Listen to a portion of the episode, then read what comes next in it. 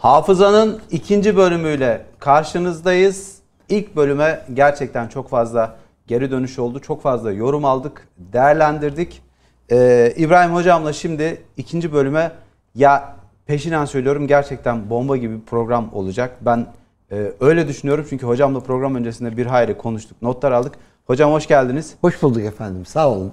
Şimdi sözü size vermeden önce programın sonunda izleyicilerimize bir sürprizimiz olacak. Güzel bir sürpriz olacak. Onu da ifade edeyim. Sonunda sürprizi açıklayacağız.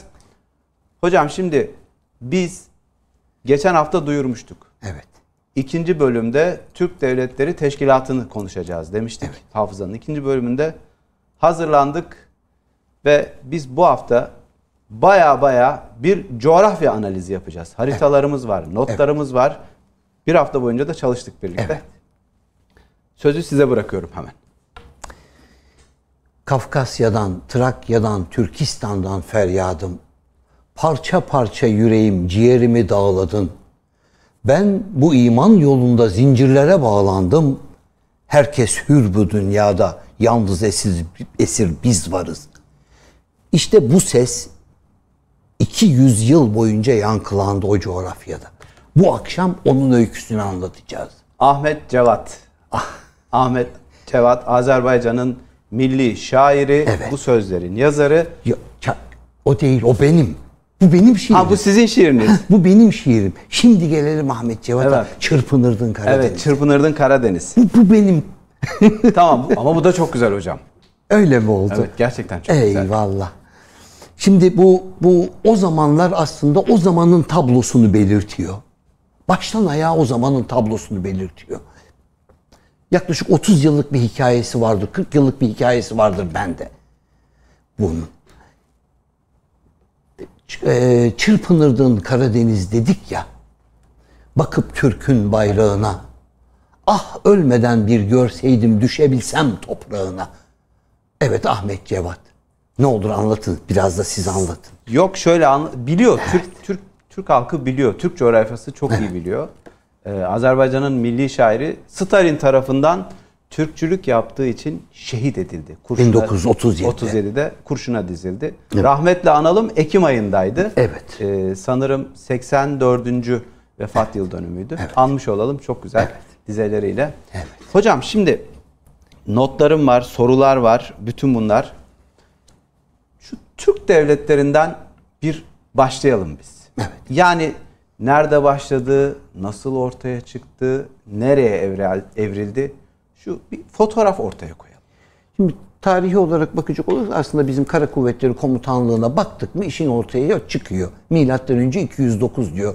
Ama bu Büyük Hun İmparatorluğu'nun evet. biz esasında bunu böyle bir 500 yıl daha geriye alıp Saka İmparatorluğu'na, Saka Devleti'ne yani İskitlere ve onların ünlü kadın hükümdarı Tomris'e kadar gidebiliriz.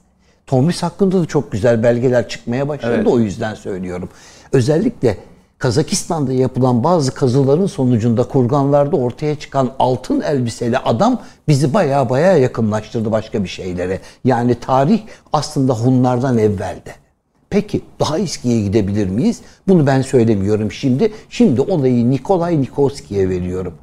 Bu aslında Çuvaş bir babadan, Rus bir anneden doğma ama Rusya'da doğup büyüyüp yetişmiş Ruslar adına çalışan bir bilim adamı. Kendisi antropolog aynı zamanda, antropolojist aynı zamanda. Nikolay Nikolski çok ilginç bir araştırma yapıyor. İlk önce e, bugünkü Türkmenistan'ın Aşkabat'ın 10 kilometre yakınında doğusunda bir şehirde araştırma yapıyor. Anov diye bir şehir bu. Oradaki kemiklerden almış olduğu DNA'yı daha sonra bu milattan önce 9000 yılına tarihleniyor onu söyleyeyim. Milattan önce yine 4000 yılına tarihlenen bugünkü Bağdat'la Basra arasında Ur diye bir şehir daha var. Hmm. Yani Sümerlerden kalma. O Ur, Ur şehrinde bulunan kemikteki DNA işlemesiyle birleştirince bugünkü Türk arkınında aynı DNA yapısına sahip bir yapıyı ortaya çıkartıyor ve kendisi iddia ediyor oldu mu? Peki şimdi ben ben iddia etmiş olsaydım... Hocam şimdi siz hem sanat tarihçisiniz hem de arkeologsunuz. O yüzden böyle detaylı girmenizin bir de nedeni var. Evet. Şimdi burada bir de e, Muazzez İlmiye Çığ'dan bahsedeyim. Ünlü bizim Sümeroloğumuz. Sümerolog. O da aslında çok yani ilk başlangıçta Türklerin böyle bir şeyle hiç alakası olarak değil. Sümerleri inceliyorum diye başladı. Sümerlerin Türk olduğu şey teziyle geri çıktı. Tabletleri okuduktan sonra. Çünkü çok fazla kelime var birlikte. Bazı yani 176 net kelime var. 500'e yakın da yakın kelime var. Türkçe ile bugünkü Türkçe ile arasında e, o zamanki Sümerce'nin. Şimdi ben bunları niye anlattım biliyor musunuz? Aslında biz yalnızca Orta Asya değil aynı zamanda çünkü biraz sonra bahsedeceğim bunlardan Mısır'daki piramitler dedik ya Evet. aynı zamanlarda Çin'in bugünkü Çin sınırları içerisinde kalan Şiyan şehri var. Şiyan şehrinde de yaklaşık yüze yakın Türk piramidi var. Tamam mı? İns- Bunları insanların çoğu bilmiyor. Çoğunluk şeyi elden geldiği kadar mesela Çin bu konuda hiç kimseye araştırma izni vermiyor. Zaten piramitlerin üzerini şu anda olduğu gibi kapattılar. Tarıma açtılar. Bütün bunları anlatmamızın sebebi de şuydu. Biz şimdi yeni bir konuya girdik. Aslında bakın Türk yurdu nerelerden başlardı? Evet, tam olarak. Esas onu vurgulamak için yaptık. Evet hocam. Şimdi o fotoğrafı ortaya bir çıkaralım hocam. Yani haritaları hazırladık. Biz bir önceki Güneydoğu Asya'yı alabilir miyiz? Tamam harita 2 idi sanırım. Güneydoğu Asya haritası ya da Bir E, arkadaşlar getirecekler onu şimdi o ekrana hocam. Şimdi o haritaya geldiğimizde oradan bir şeyi göstereceğim. Esas e, çünkü o çok kısaca olarak böyle bir tarihi toparladım ve hemen 19. yüzyıla geliyorum. Çünkü bölgenin esas şekillenmesi o tarihteki diğer Türk imparatorluklarını anlatacak değilim. Evet bu. Bakın e, burada çok ilginç bir şey daha var. Bu bugünkü Çin. Kalkabilirim. Kalktınız hocam buyurun. Bugünkü Çin. Bakın şu gördüğümüz kısım Doğu Türkistan. Şu şu esasında Doğu Türkistan'ın şu kısmına da ayrı bir bölge fakat orası da Türklerden kalma, orası da Türkçe konuşuyor. O yüzden bunun hepsi birlikte gösterilmiş. Bu yaklaşık olarak diyebilirim ki Türkiye'nin iki, iki buçuk katı büyüklüğünde bir alan. Çok zengin doğal kaynaklara sahip. Fakat acı olanını söyleyeyim ben size. Bu şu gör- görmüş olduğunuz Çin. Çin'in şuradan şöyle giden bir Çin Seddi var. Aslında şu kısmın şu Çin'in göbek yapmış kısmının hepsi sonradan Çin'e hediye edilen kısımlardır. Esas tarihe bunu vurgulamak için başlıyorum. Çünkü Çin tarihi boyunca bir başka ülkeye böyle kendi sınırlarından çıkıp gitmiş değil. Zaten Çin Seddi'nin yapılış amacı da Türkleri durdurmaktı. Çinlileri değil. Evet. Heh. Şimdi o ben oradan yola çıkarak diyorum ki peki ne oldu da birdenbire bu kadar büyüdü oraya geldi? Aslında bu tam bir Çin'in aklı mıydı? Oraya girmek istiyorum kısaca. Bakın şu görmüş olduğumuz yer Burma. Burası da Hindistan. Evet. Hindistan'da opium yani afyon üretimi vardı. İngilizler Hindistan'da ürettikleri opiumu bu Burma üzerinden hem Burma'yı yani Güneydoğu Asya ülkelerini aynı zamanda da Çin'in şu bölgelerine doğru satmaya başladılar. Ve insanları uyuşturdular. Bir altın para 20 gümüş paraya eşitti. Tamam. Bunlar bazen altın bazen gümüş para ödüyorlardı. Ama para Çin'e geldikten sonra İngiliz dedi ki aslında ya bu öyle bir ticaret yapıyoruz ki biz parayı veriyoruz ama biz şunun bir de karşılığını alalım. Parayı da almaya karar verdiler. Ama bunu yapabilmek için önce uyuşturmaları lazımdı. Hindistan'dan getirdikleri uyuşturucuyu burada satmaya başladılar. Çin imparatoru bu durumu öğrenince İngiliz gemilerine bir baskın düzenledi. Şu limanlar vardır burada. Oradaki limanlarda o baskının sonucunda gemilere el koydu. İngiltere derhal savaş ilan etti. Bunun adı tarihte opium savaşları diye geçer. 1837-1842 arasında birinci opium savaşları oldu. Yani birinci afyon savaşı. Uyuşturucuyu biz satmak istiyoruz diyor İngiliz. Sizi uyuşturucuya alıştırmak istiyoruz diyor. Batıya satmış olduğunuz mallardan size ödemiş olduğumuz parayı da böyle geri almak istiyoruz diyor. Tamam mı? Çok acımasız bir emperyalizm bu. Ve, benim bunları hepsini anlaş, anlatmamın nereye birleştireceğimi şimdi göreceğiz de o yüzden bunları ve ikinci opium savaşı. Bu da 1850'lere gel- kadar geldi. 1848'de. İkinci opium savaşında artık iyice pes düşmüştü Çin. Ve Çin İngilizler tarafından işgal edilmeye başlandı. Toplam 10-15 tane ama ikinci Opiyum Savaşı'nın bir özelliği vardı. Birinci Opiyum Savaşı'nda yeterince İngiliz'i e, Çin'i dize getiremediğini düşünen İngiliz Frankoları da yardıma çağırdı. Yani ikincisi Anglo-Franco Savaşı'ydı Çin'e karşı. Fransızlar da geldi. İki donanma bu bölgeyi önce istila etti ama Fransızlar daha sonra İngilizlerin verdiği Vietnam'a çekildi, Vietnam'ı sömürmeye başladı. Öbür taraftan döndü, kendisi İngiliz buralardan geldi. 1837 1840 yıllarına geldiğimizde İngilizler artık iyice Doğu Türkistan'a kadar yaklaşmışlardı. Çinliler bakın Çin ülkesinde geziyorlar ama gezen İngiliz. Evet. Esas şimdi o aklı size söylemek istiyorum. Kim nereden nereye geliyor? Doğu Türkistan sınırlarına geldiklerinde yıl 1865. Yakup Han var başta. Orada o zaman bir Türk devleti var orada. Bu devletin başındaki Yakup Han İngilizlerle mecbur kalıyor çünkü İngilizler Çin kılığında geliyor. Yanlarında Çinliler de var. Kendilerine benzettikleriyle beraber ve bir ticaret anlaşması Uyuşturduklarıyla beraber. Evet. Haşhaşileriyle. ve ve onlarla beraber bir anlaşma, bir ticaret anlaşması yapıyorlar. Bu ticaret anlaşmasıyla Yakup Han bakıyor ki eyvah paçayı kaptırıyoruz. Hemen İstanbul'a haber gönderiyor. O zamanki İstanbul'da Sultanımız Abdülaziz. Abdülaziz Han'a gelen emir e, istek üzerine Abdülaziz, Abdülaziz Han derhal yardım diyor. Kendisini Doğu Türkistan emiri ilan ediyor ve 1868 yılında Yakup Han Doğu Türkistan'da Abdülaziz adına hutbe okutuyor ve para bastırıyor. Ve böylece Osmanlı'nın bir eyaleti haline geliyor. Şimdi Yakup Han bunun üzerine derhal ikinci bir piyasa düşünüyor. Diyor ki tamam diyor İngiliz buradan geliyor. Çinli ile beraber geliyor. Kendimi öbür taraftan da Rus geliyor çünkü. Rus o arada diğer taraftan öbür Türk Cumhuriyetlerini aldı. Doğu Türkistan'a doğru yaklaşıyor. Ve en sonunda e, o zamanki Stalingrad, e, Leningrad, St. Petersburg. St. Petersburg Rusya'nın başkenti o zaman. Oraya kadar mektup gönderiyor, haber gönderiyor, elçi gönderiyor. Onlarla da anlaşma yapmak. Fakat aslında Rus'un da öyle bir niyeti yok. Derken birkaç sene sonra Çinliler bölgeyi işgal ediyorlar ve 1890'lara gelin, 1886'ya gelindiğinde eyaleti ilan ediyor Çin. Fakat Türk kılıklıları yerleştirmiş durumda. Şimdi bunu niye anlattım? Biz bu bölgeye geldik. Bu bölgeye gelenin herkes Çin olduğunu zannediyordu. Arkadan kim çıktı? İngiliz çıktı. İngiliz çıktı. Evet. Her zaman olduğu gibi. Evet. Şimdi geleceğiz bir de öbür taraftan Rusya tarafına. Öbür haritamıza geçtiğimiz zaman da bunun burada çok kısa olarak aslında Çin'in hiçbir fikri yoktu. Birileri Çin'i niye ortaya kattı? Niye bu kadar göbeği büyüdü? Çünkü tarih boyunca hiç böyle bir şey olmadı daha önce. Ve bu şu kısımda da neler vardı? Ve çünkü Siyam kenti şuralarda bir yerde.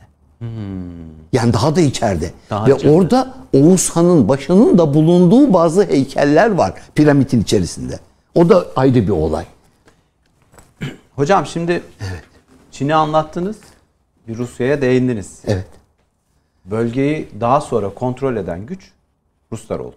Evet. Şimdi bir de öbür haritaya geçelim o zaman. Büyük haritamıza şöyle bir Asya Evet haritası. arkadaşlar bir Asya haritamız vardı. O gelsin onunla birlikte devam edeceğiz. Bak aslında şuralarda bile gösteriyor. Şu Evet. anda bizim bahsettiğimiz bölgeler ve şimdi bu taraflara geçeceğiz. Şimdi geliyor hocam diğer. Evet evet, evet acelemiz yok. Oradan e, Hocam bu- acelemiz yok. Bugün biraz uzun yapacağız. Çok fazla yorum geldi programı uzatın diye. Bir buçuk saatin üzerine çıkacağız. çıkalım. Ru- Rusya'nın şu e, şimdi bu Çin Arkadaşlar İngilizce- geliyor mu yeni harita? Bizim bizim şu Rusya'nın şurada bulunan kısmı şurası Avrupa'nın bulunduğu kısım esasında. Bak şöyle. Evet. Hocam Bu şimdi taraf- harita değişsin. Yeni harita gelsin. Hı. Şimdi geldi hocam. Evet. Evet. Evet. Şimdi geldik. Şu e, şurası bizim Türkiye Cumhuriyetlerimizin sınırı. Ama bu arada bir şey daha belirteyim. Şu Moğolistan Moğolistan da Türkiye'nin iki katı büyüklüğünde, iki Evet. buçuk katı büyüklüğünde çok büyük bir arazi. Fakat çok ilginçtir. Oradaki taşları falan şu anda araştırıyoruz. Hepsinde Türkçe çıkıyor. Hiç Moğolca bir şey çıkmıyor biliyor musunuz? Hepsinde Türkçe çıkıyor. Şu anda Orhun anıtları bilmem ne hep olduğu gibi. Yani aslında Türk alfabesiyle yazılmış belgeler çıkıyor. Daha da niceleri var. Daha da niceleri var. O yüzden benim teorilerim bu konuda daha değişiktir ama şu anda bu bu olayın şeyi değil. Bakın Urumçi. Burası Doğu Türkistan'ın başkenti. Evet. Ama Siam Şuralarda bir yerde. Siyam. Yani daha da uzak. Yani o zamanki Türk yurdunun içerisinde bu kısımlar var. Görüyor musunuz? Hep böyle uzuyor o zaman. Peki şu planın şu durumu ne zaman geldi? 1948'den sonra geldi. Bütün plan. 1948 yılında Doğu Türkistan'da yeni bir devlet daha kurulmuştu. O yeni devleti önce Çinliler İngiliz kılığında gelip aldılar. Bunun üzerine Ruslar Kızıl Ordu ile beraber geldi. İkisi arasında kalan bizim devletimiz iki sene, üç senelik bir yaşayıştan sonra tekrar yok edildi. Doğu Türkistan'ın zulmü o zamandan beri devam ediyor. Şimdi bu bu bu Doğu Türkistan olayında yani şu kısmı da bitirdikten sonra esasında biz biraz daha geleceğiz çünkü esas bugünkü konumuza doğru da ama bir de Rus var. Ruslar 15. yüzyıla kadar varlık gösterememiş bir toplumdur. Slav ırkının ondan evvel bir imparatorluğu yoktu. Moskova knezliği halinde en güçlü bir Kiev knezliği vardı, bir Moskova knezliği vardı. Küçük prensipler gibi diyelim. Onların da ama bunların temel bir yapısı yoktu. Devlet yapılanmasını bilmiyorlardı. Ne zaman ki Altın Ordu Devleti yıkıldı, Yıkıldı. Altın Ordu Devleti'nin yapılanması içerisinde 1502 yılında bunlar devlet yapılanmasını öğrendiler. Ve hatta Alt- Altın Ordu prenslerinden bir iki tanesi resmen Slavlaştı. Onlar da bunlara bu devlet yapılanmasını öğretti. öğretti. İşte Slavlaşan bazı Türkler var. Bu arada onu belirtmiş olduk. Bu da Rusların bugünkü devlet yapısının içerisinde Türklerin ne kadar giriş girizgah olduğunu da gösteriyor. Her hemen her tarafında varız. Şimdi e, bizim tekrar gelelim Rusların. Rusya bu Avrupa yakasındayken birdenbire bu tarafa doğru yayılmaya başladı. Bakın Moskova burada, St. Petersburg şurada bir yerde. Buradan yayıldılar ve bakın ta nereye kadar geldi. Gördünüz mü? Doğu Türkistan'a kadar. Şuranın kapılarında Çinlilerle beraber İngiliz arkasında Çinli, öbür taraftan da Rusların Kızıl Ordusu. Ve ikisi arasında kalan ve aynı dönemlerde hemen tarihi geri çeviriyorum Osmanlı. Çok zor durumda. Sultan Abdülaziz dönemi. 1876 Duyun-u Umumiye'nin başladığı yani Osmanlı Devleti'nin iflas ettiği bir yıl. Bizim yardım çabalarımız ne kadar da olsa bir kocaman devletimiz yıkılmak üzere. Böylece arada kalan Türk yurtlarının hepsi aynı anda yardım çığlıkları istiyor. İnsanların bugünlere düşünce yapıları çok daraldı ve kendi ülkesinin içerisindeki dar olaylar ve doların çerçevesinde döndüğü için şöyle çerçeveli bakıp dünyayı göremez oldular. Halbuki bir dünyanın bir başka gerçekliği vardı. Bugünkü zaten konuşacağımız konuda oydu. Hani ne dedik? Türk Devletleri Teşkilatı. Evet. Şimdi çok ince bir girizgah yaptık. Ama bir tarihi köken verdik. Hiç kimsenin aklında şu anda soru işareti kalmaması lazım. Ama daha ayrıca ekstra ayrıntılı soru isterlerse gideriz daha sonra. Bu arada hemen siz hatırlattınız söyleyeyim. Programın sonuna doğru kıymetli izleyiciler sizlerden gelen soruları da hocama yönelteceğim. Onu da not düşmüş olayım. Bir su alabilir miyim? Tamam suyumuz da gelecek hocam. Çay da gelecek. Tamam, inşallah. Biraz süre uzun ol. Reklamsız gideceğiz. Evet. Reklamsız Suyu da gideceğiz, yayında doğru. içeceğiz. Çayı da yayında içeceğiz Evet. mecburen. Şimdi hocam aslında siz kilit noktaya Doğu Türkistan'ı oturttunuz. Evet. Şimdi daha geleceğiz çünkü. Evet. Burası çok önemliydi. Oradan başladık. Bakın ben oraya neden koydum biliyor musunuz onu? Çünkü herkesin düşüncesi Çin'di. Evet.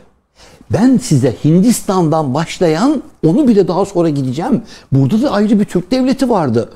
Aynı tarihte buradaki Babür İmparatorluğu'nun son şahı Cihan Şahı, Cihangir Şahı yönetimden aldılar. Orayı ele aldıktan sonra o ülkenin insanlarını köle olarak çalıştırıp onlara afyon tarlalarında çalıştırıp önce afyona alıştırdı. Daha sonra yetiştirdiği afyonu bu yol vasıtasıyla bütün Güneydoğu Asya'ya sattı ve hepsinin elinden topraklarını aldılar. O yüzden ben tarihi bir çerçeveyi çiziyorum. Bakın şunları söyle söyleyeyim size. Bir dahaki hafta parayla alakalı gideceğiz ya. Evet. Bununla çok önemi var da o yüzden. Oraya bağlandığımızda hiç kimsenin aklında bir soru işareti kalmayacak. Ders niteliğinde gideceğiz hocam böyle. Başlık başlık konu konu gideceğiz. Birlikte belirleyeceğiz. Hocamızın suyu da geldi bu arada. Teşekkür ederim. Hocam şu Politburo'ya bir girelim mi? Evet bu çok güzel oldu. İyi ki geldik oraya. Bakın ne yapalım biliyor musunuz? Şimdi bugünkü Azerbaycan'ın Cumhurbaşkanı İlham Aliyev. Babası Haydar Aliyev. Evet. Babası da Haydar Aliyev. Azerbaycan çok defa devasa çok seviyorum Azerbaycan'ı. 2-3 defa Çok gittim. sayıda da izleyicimiz var Evet, Azerbaycan'da. evet, çok sayıda Onlara selam yolluyoruz. Bir Evet. de başsağlığı dileyelim hocam. Yeri gelmişken evet, hafta evet, içi evet, 14 o helikopter verdik. kazasından dolayı hakikaten bir başsağlığı diliyoruz hepsine. Azerbaycan hakikaten can Azerbaycan. Diğer Türk devletleri içerisinde bize en yakını şu anda en fazla içli dışlı olduğumuz artık birbirimizi daha kolay anlayabilecek bir seviyeye geldiğimiz ah keşke diyorum bir de şu arada şu FETÖ'nün kötülükleri olmasaydı oradaki ülkelerin çoğunluğunun Türkiye'ye olan mesafesinin ana sebebi FETÖ'nün bütün o ülkelerde darbe yapmaya kalkışmasıdır. Evet. Hepsinde.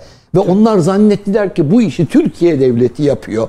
Halbuki Türkiye'de de aynı darbeyi yapanlar aslında Amerika adına yapıyorlardı. bu 15 işi. Temmuz onların da gözünü açtı hocam. Evet. 15 Temmuz hem onların da gözünü açtı. Hani aslında dünyanın bizim de gözümüzü açtı.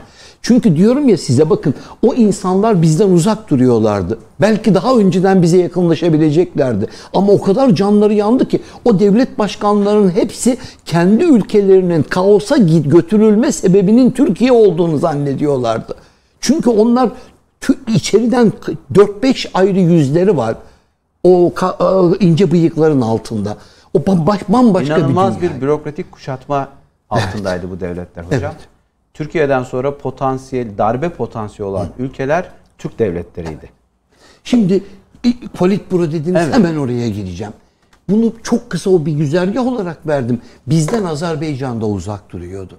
Bize güvenmek istiyordu fakat bazı kuşkuları vardı. Ben tarihi birazcık geriye alacağım ve e, Gorbaçov'un zamanına gideceğim. Gorbaçov aslında var ya istersen birazcık daha geriye alalım. Nerimanov'un zamanına gidelim. Tamam hocam. Heh. E, Azerbaycan 1921'de bir e, özgürlük aa, 1918'de e, ist- bir daha geriye gidelim Nuri, Nuri Paşa'ya Nuri gidelim. Paşa'ya, Ne Allah rahmet eylesin. Allah rahmet eylesin. Nuri Paşa bir destandır. Hem bizim için hem Azerbaycan için. Bakü Fatih. Ee, Laleler şarkısı vardır biliyor Evet. musun? Aslında dinleyicilerimi isterdim ki bir fırsatta hemen o şarkıyı koysunlar. O laleleri bir de biz bu olayı anlattıktan sonra izlesinler. Şey yaparız hocam. Videonun altına şarkının linkini koyarız biz. Oradan izlerler. Çok güzel olur. Onu neden istediğimi şimdi söyleyeceğim. Azerbaycan çok zor durumda. Yeni bir devlet kurdular. Fakat devlet çok büyük sıkıntıda ama aynı anda Türkiye'de çok büyük sıkıntıda. Bir devlette biz kaybetmişiz sene 1917. Evet. Ve Azerbaycan bizden yardım istiyor ama İstanbul düşmek üzere. Çok büyük sıkıntıdayız. Biz koca bir imparatorluk kaybediyoruz ama can Azerbaycansız olmaz deyip Enver Paşa kardeşi Nuri Paşa'yı gönderiyor. Kafkas. İslam Ordusu komutanı olarak. Bunların içerisinde esasında çok önemli bir Azeri şair de var. O hem Çanakkale'de bizimle beraber savaşmış, aynı zamanda Gence'nin ve daha sonra Bakü'nün kurtuluşuna da katılmış. Şimdi bir öbür haritaya geçebilir miyiz? Biz bu arada konuşurken o Azerbaycan'la alakalı Türk Cumhuriyetlerini gösteren Bir harita geçelim. bir arkadaşlar. Oraya geçersek oradaki Azerbaycan biraz daha büyük görünecek. Evet. Oraya girmek istiyorum. Şimdi bizden yardım istediklerinde onlar çok sıkıntıda, biz de çok büyük sıkıntıyız ve Kafkas İslam Ordusu gitti. Evet.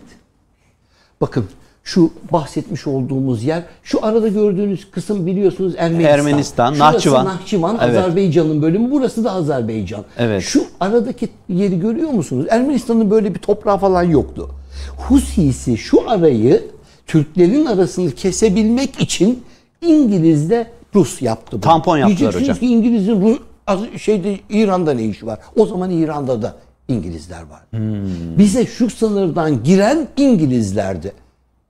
Anladım. Farsileri İran'da yönetime getiren de İngilizlerdi. Yani Ermenistan'ı ileri karakol yaptılar. Evet.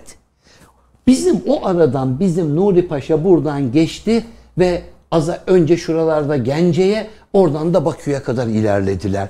Gence'ye bize ordumuz girerken Osmanlı ordusunun askerlere fes giyiyorlar. O fes kıpkırmızı. O ileriden tepenin başından Ahmet Cevat. Cevat onu izliyor.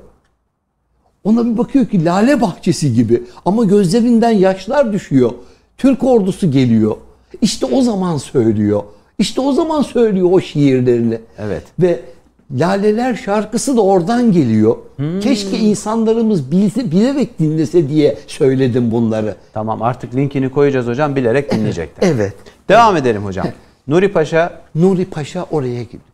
Azerbaycan kendi cumhuriyetini kurdu ama aynı zamanda Türk devleti çok büyük sıkıntıdaydı. Azerbaycan devletini kurdu ama hemen peşinden Kızıl Ordu girdi.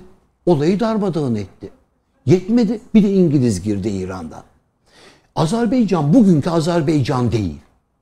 Azerbaycan şu anda bulunduğu yerin çok daha fazla toprağı bugünkü İran'ın içerisinde var. Onun adında Güney Azerbaycan Güney deniyor. Azerbaycan. Güney Azerbaycan Husisi olarak kesildi, onlara bırakıldı. Traktör Kime bırak- şehri. Evet. Orayı Farsilerin eline bıraktılar. Yani İran bin yıldır Türk toprağıydı. 1925'te ilk önce hanedanlığı değiştirdiler ve Türklerden alıp Farsilerin eline verdiler ve daha sonra bu Farsiliği Türkiye'ye bir düşmanlık olarak yetiştirdiler ki Türk devletlerinin birbiriyle bağlantısı kalmasın diye. O yüzden bir tarihi dönemlerde yaşıyoruz ve geldik 1921'e Neriman Nerimanov ve aynı zamanda Türkiye Cumhuriyeti Devleti çok büyük sıkıntıda yeni kuruluyor daha kurulmadı. Ben daha Türkiye Cumhuriyeti Devleti demeyeyim aslında. Türkiye Büyük Millet Meclisi var. Ne yapacağını bilmiyor. Mustafa Kemal Atatürk yardım istiyor. Azerbaycan'dan, Nerimanov'dan Nerimanov hükümeti yeni kurmuş o zaman, o zaman Azerbaycan hükümeti yeni kurulmuş. Yardım istiyor ve e, yine bir grup adam gönderiyoruz. Azerbaycan bize 500 kilo altın 500 kilo altın ve 69 vagon dolusu enerji, ispirto, gaz, petrol gönderiyor. Daha başka malzemeler de var. Ta o zaman o yokluğun ortasında. o yokluğun içerisinde bakın bu kardeşliğin taşları nasıl döşenmiş görüyor musunuz? Biz onlara hemen daha önce gönderdik. Peşinden borç istedik. Bize söylemiş olduğu ne? Kardeşler arasında borç olmaz diye mektup yazıyor. Neriman Nerimanov. Ve bize o 500 kilo altını ayrıca o zamanki Rusya'da Bolşeviklik yeni başlamış. Size bahsettiğim 1920'ler 21'ler Rusya Türkiye'deki rejimi anti-emperyalist olduğu için destekliyor o dönemlerde ve diğer Türkiye devletlerden ve Pakistan'dan toplanan paralar var. Diğer Müslüman ülkelerden toplanan paralar var. O zamanlar hepsi bize gönderiyordu. O zamanlar Muhammed Cinnah gibi bir ton insan çalışıyordu. Yani bu, bu, bu devlet yıkılmasın, bu Türk devleti ayakta dursun ki biz de durabilelim diye. Aynı bugünkü biliyor musunuz? Tarih öyle tekerrür ediyor ki yine bizim ayakta kalmamız lazım. Evet hocam. Yoksa bizim bunları anlatmamızın hiçbir anlamı yok. Ben tarihçi falan değilim. Ben tarihçi olmak da istemiyorum. Tarihi bugünle birleştirmezsek savaş tarihini anlatmanın hiçbir anlamı yok. Hikayeye döner. Hikayeye döner. O da kimler arasında oldu, kim kazandı, sonuçları ne oldu? Okuldaki tarih hocasının söylediği soruya döner. Onları istemiyoruz biz. Biz de bize bir şey anlatacak. Biz o yüzden bize anlattıklarını anlatmaya çalışıyorum ben tarihi. Bizim o yardımdan sonra tabii ki 1922 Başkumandanlık Meydan Muharebesi ve Yunan'ın denize dökülmesi. Yunan'ın denize dökülmesi olayı apayrı bir olay. Bakü'de bayram gibi kutlanıyor. Ama Azerbaycan'ın acısı bitmiyor. 1924'te çok şiddetli bir şekilde Kızıl Ordu giriyor ve ilk önce biz hepimiz kardeşiz. Bolşevik kardeşliği o zaman Lenin. Lenin'in anlayışına Bolşeviklik denir.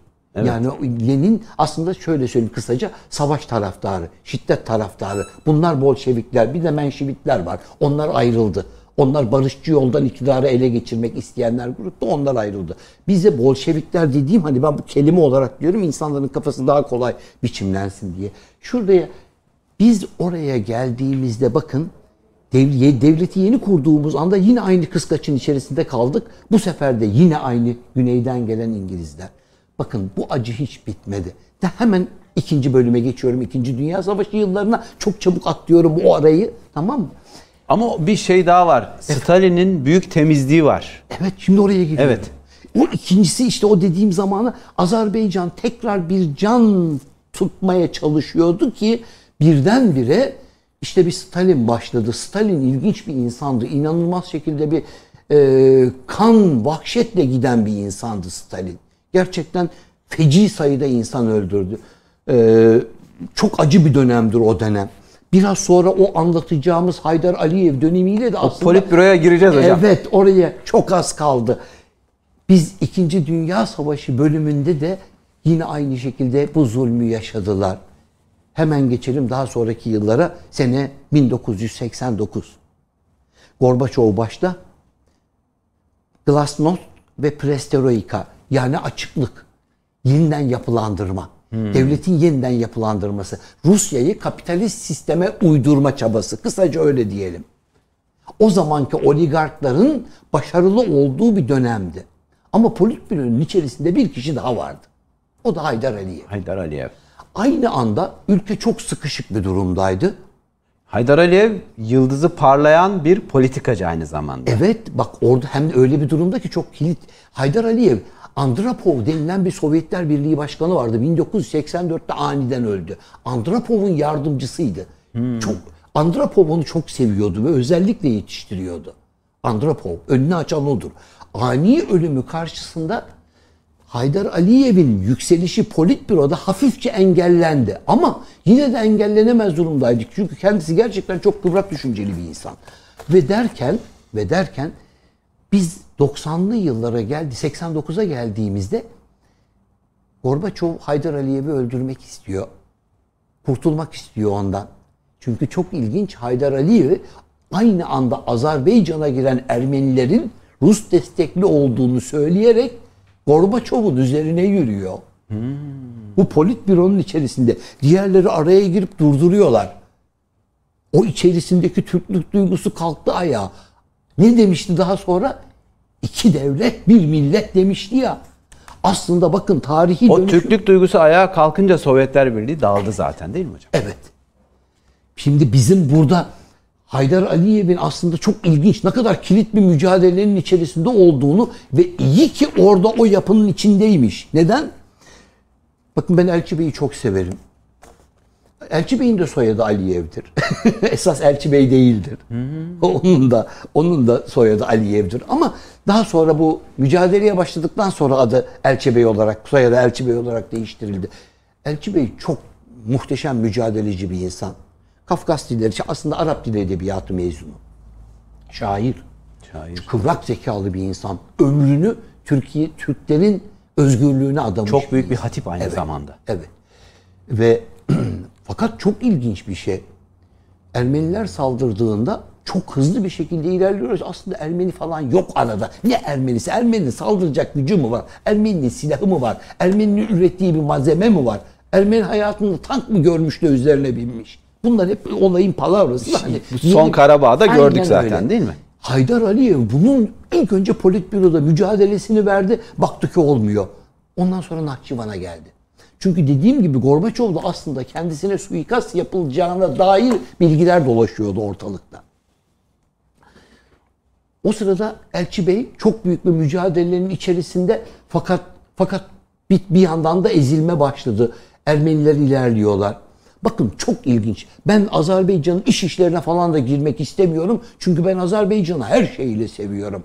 Ama Azerbaycan'ın şansı işte o zaman bana göre bir dahisi geldi. O da Haydar Aliyev'di. Rusya'nın içerisini çok iyi bilen, stratejiyi çok iyi bilen, zerre kadar hayale değil son derece realist bir insan. Ve devletin başına geçtikten sonra ki ilk önce Aliyev'i te- şey Elçi Bey'i tebrik edenlerden de bir tanesi odur zaten. O en son ölme programına falan da katılmıştır cenazesine. Evet. Ee, Haydar Aliyev inanılmaz bir şekilde olayı rolantiye aldı. İlk önce durgunluğu sağladı. Çünkü mücadele ettiği insanların iç yapısını biliyordu. Bakın öyle bir kritik devreden geçti Azerbaycan kendi kaynaklarını kullanarak ayağa kalkması lazımdı.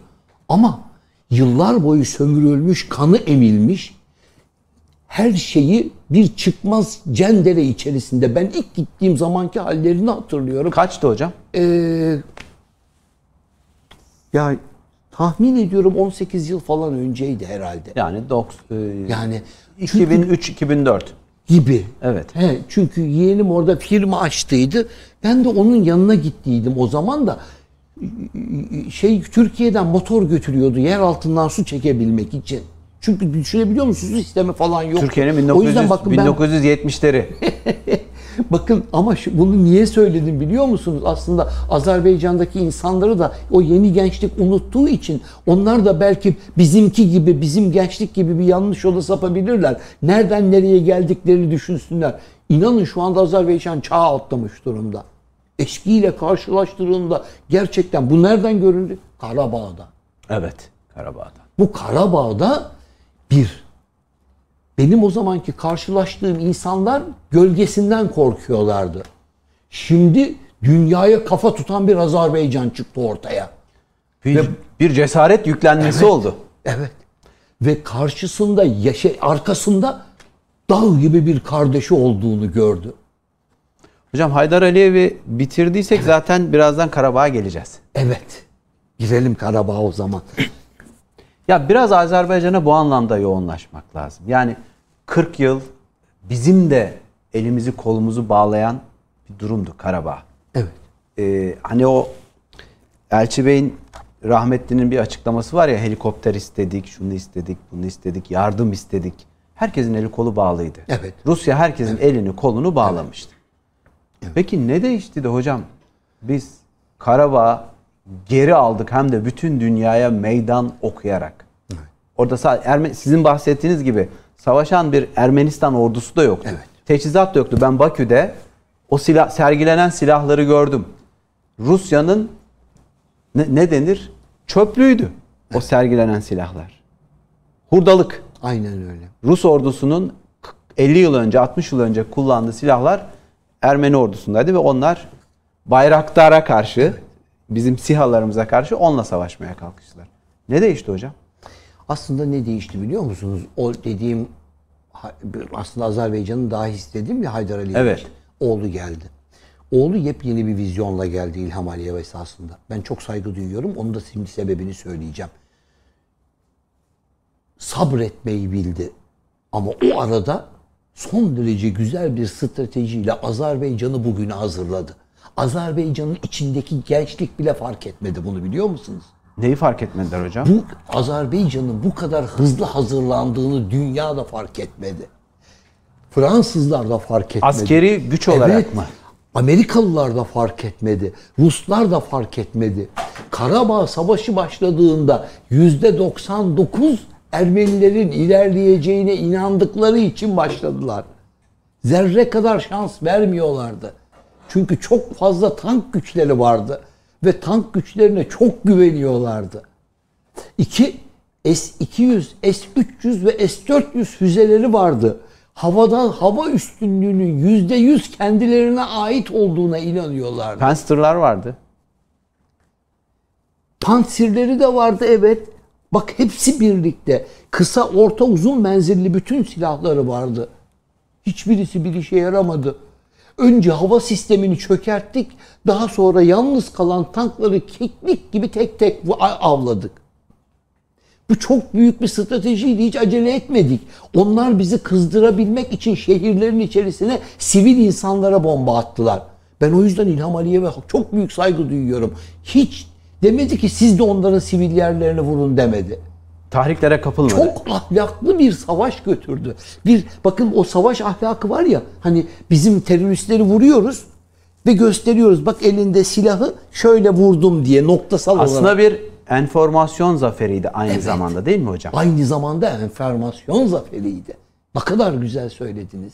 Neden? Çünkü bütün dünyaya bir ufacık ters hareketi bütün dünya medyası şişirerek gösterecekti. O yüzden ben diyorum ki liderliğin hatrını iyice vermek zorundalar. İnşallah Azerbaycan'daki insanlar da anlamışlardır bunu. Yani ben onu çünkü çok değerli buluyorum. Bir diğeri Ama bunun arka planında Türkiye vardı. Evet. Şimdi gelelim bir de Türkiye Evet. Türkiye'nin rolüne. Aslında siz şuna getiriyorsunuz. İki kilit ülke var. Biri Azerbaycan, biri de Türkiye. Olmazsa olmaz. Şimdi Bu Türkiye o iki, iki devlet tek milletin ötesinde bir bağdan bahsediyoruz değil mi hocam? Evet. binlerce yıldır hiçbir zaman bir araya gelememiş şu ülkelerin hepsini bir masaya oturmayı başartan da Türkiye'nin ve Türkiye'nin lideridir. Evet. Çok büyük bir süreçti. Nasıl bir sıkıntılı süreçti biliyor musunuz Ersin Bey? Ne zaman Türkiye'den Orta Asya'da herhangi bir cumhuriyete gitmeye kalksa devlet başkanı o gün Türkiye'de bombalar patlıyor. Yer yerinden oynuyordu. Rahmetlik Özal'ın vefatından bir gün önce sonlandırdığı gezisi. Türk devletlerine yaptığı ziyaret. En büyük hayali. ve ve onu devam ettirmek için ve o yapıyı tekrar oluşturabilmek için Recep Tayyip Erdoğan inanılmaz büyük bir gayret sarf ediyor. Fakat ne zaman ne hikmetse ne zaman Türkiye'den yola çıksa bakın şu anda o kadar büyük sıkıntılar içerisinde görünüyoruz ekonomik açıdan bilmem ne. Ben aynı şekilde pek görmüyorum olayı çünkü ben tarih sürecinde sadece bir sıkışma dönemi, devletler açısından hiçbir önemi olmayan çok kısa bir dönem. İçerideki insanlar eski günleri bilmedikleri için bol miktarda ağlayan.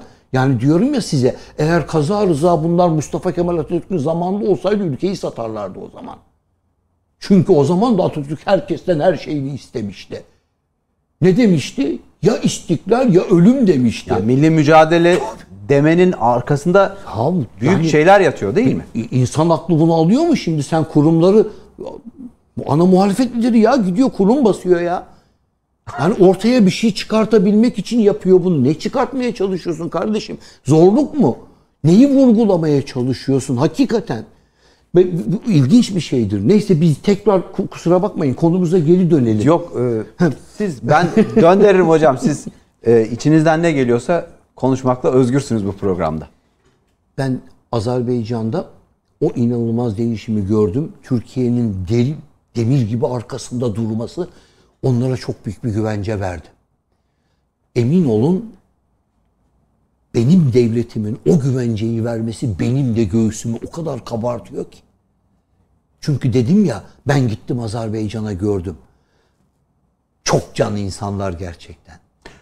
Recep Tayyip Erdoğan için Cumhurbaşkanımız diyor sokaktaki Azerbaycanlılar. Ben Önceden Bakü'de öyle demiyorlardı biliyor musun? Çünkü emin değillerdi. Kimse bize yardım edemez diye düşünüyorlardı. Rus korkusu bakın ben daha diğer devletler için söylüyorum. İnanılmaz büyük bir o Sovyet Stalin çok feci bir acımasız bir diktatördü. Yani diyorum ya sana yalnız Azerbaycan'ın değil Kazakistan'ın, Özbekistan'ın, Kırgızistan'ın, Türkmenistan'ın bütün ileri gelenlerini astılar. Bütün camilerini kapattılar. Bütün Kur'anlarını yasakladılar. İnsanlar neyi, dini nasıl devam ettirdi biliyor musunuz? Komik gelecek. Mevlid okuyanların hatırladıkları Mevlid'den din devam ettirdiler. sözlü din. Evet, o da Türkçe olduğu için. Oldu mu? Bir tek Türkçe Mevlid'i bilmesi Allah'ı ve Muhammed'i bilmesini getirdi. İnsanlar gizli gizli evlerde bunları söylüyorlardı. O öyle bir sıkıntılı dönemdik. O, o yüzden diyorum ki ben size insanlar o şeyin büyüklüğünü anlasınlar. O insanlarımıza neler çektiğini de bilelim. Hocam yeri geldi ben anlatayım. Evet, lütfen. Rahmetlik Cumhurbaşkanı Turgut Özal 1992'de Rusya'dan sonra Aşkabat'a gidiyor. Ertesi gün bir camide namaz vakti namaz kılınacak. O cami aslında yıllar sonra ilk defa Turgut Özal geldiği için açılıyor ve uzun yıllar sonra ilk defa ibadet ediliyor. Namaz kılınıyor. Namazdan sonra Özal cemaate bir konuşma yapıyor. Eline bir megafon veriyorlar. O sırada arka saflarda ak saçlı, nur yüzlü bir amca ağlayarak padişah İstanbul'dan mı geldi diye soruyor. Orada Türk heyetinden biri diyor ki amcacım padişah değil işte Osmanlı Devleti yıkıldı yerine Türkiye Cumhuriyeti Devleti kuruldu. Bu da o devletin cumhurbaşkanı. Peki diyor Türk mü? Bizim gibi Türk mü o da diyor. Bakın hocam bağ kopmuş bağ. Yok. Osmanlı'da kalmış. Evet. Padişahta kalmış. Evet. Bilgi de yok. Hani bağı bıraktık. Hiçbir bilgi yok. Ama neyse ki Osmanlı'da kalmış yine de. Böyle bir kopuştan ve bugün Türk Devletleri Konseyi'nden. Ve Nuri Paşa'nın 1918 yılında Bakü sokaklarında yaptığı bir geçit töreni var ya. Evet. meşhur. Aynısını Recep Tayyip Erdoğan'la İlhan Aliyev Bakü sokaklarında yaptılar. Karabağ bizimdir diyerek. Bak öyle büyük bir strateji ki biz orada aslında aslında Türk devletleri için büyük bir zaferdi. Bu Türkiye'nin gücüydü. Hocam o zaman şöyle soruyorum soruyu. Türk Devletleri Teşkilatı yeni konulan bir isim. Özal'ın rahmetlinin girişimleriyle Türk keneşleri, Türkçe konuşan devletler, Türkiye Cumhuriyetler bugün Türk Devletleri Teşkilatı olarak kurumsallaştı. Fakat zamanlama olarak baktığımızda Karabağ zaferinden sonra oluştu bu fotoğraf. Yani bir Karabağ'ın ne kadar kilit olduğunu görmüş olduk aslında. Savaşın esasında bakın barışı elde edebilmek için savaşa hazırlıklı olmak durumundasınız. Türkiye bazı insanlar farkına varmak istemese de Bu arada çaylar geldi hocam. Arkadaşlar Evet, getirecekler. lütfen. Teşekkür Ee, ediyoruz. savunma sanayi konusunda bir devrim yaptı ve bu yapmış olduğu devrimi ve silahlarını kardeşleriyle bölüşmeye hazırdı. Diğer Türk devletlerine de bir mesaj verdi değil Evet. mi? Bayraktar bu sihaları yaptıktan sonra biliyorsunuz Azerbaycan'a davet edildi, devlet nişanı verildi. Karabağ Zaferi- Zaferi'nden sonra e, İlham Aliyev kendisini davet etti. Zaten Bayraktar'ın gönlü de aynı böyle bizimki gibi çarpıyordu. Evet, evet. O da aynıydı. Zaten şimdi e, zannediyorum oraya da yatırım yapacaklar. Oralarda da bir şeyler olacak inşallah. Azerbaycan O heyecan Bakü sokaklarında var şu anda. var. Selçuk Azerbaycan- Bayraktar burada ne kadar tanınıyorsa, biliniyorsa Evet. Bakü'de de aynı şekilde bir karşılığı var. Evet, hakikaten öyle. Ve bakın bu ne kadar büyük bir gurur biliyor musunuz? Şimdi hep yıllar boyu şunu düşündük. Avrupa ülkeleri Avrupa Birliği oluşturdu. Kendi aralarında sınırlar kalktı. Arabasıyla beraber kalkıyor tatil için. İşte Lükse- Lüksemburg'dan kalkıyor Hollanda'ya gidiyor. Oradan Avusturya'ya geçiyor. İşte evine dönüyor falan diye. Efendim biz de artık kendi aramızda yapabiliriz. Ha şimdi hocam soru geliyordu tam. Evet. Bu birlik Türk Devletleri Teşkilatı'nı konuşalım biraz. Siyasi karşılığı var. Jeopolitik karşılığı var. Jeostratejik karşılığı var. Ekonomik karşılığı var. Ama bunların ötesinde manevi bir boyutu var. Biraz bunu konuşmamız lazım. Şimdi bu manevi boyuta en fazla hazırlıklı olan Azerbaycan. Bir bunu tespit edelim. Diğer ülkeler çok istiyorlar yönetim olarak. Ama halkın çoğunluğu hala daha tam anlamıyla Türklük bilincine varamamış. Nasıl biliyor musunuz? Bu sakın sakın yanlış anlaşılmasın. Olumsuz anlamda söylemiyorum.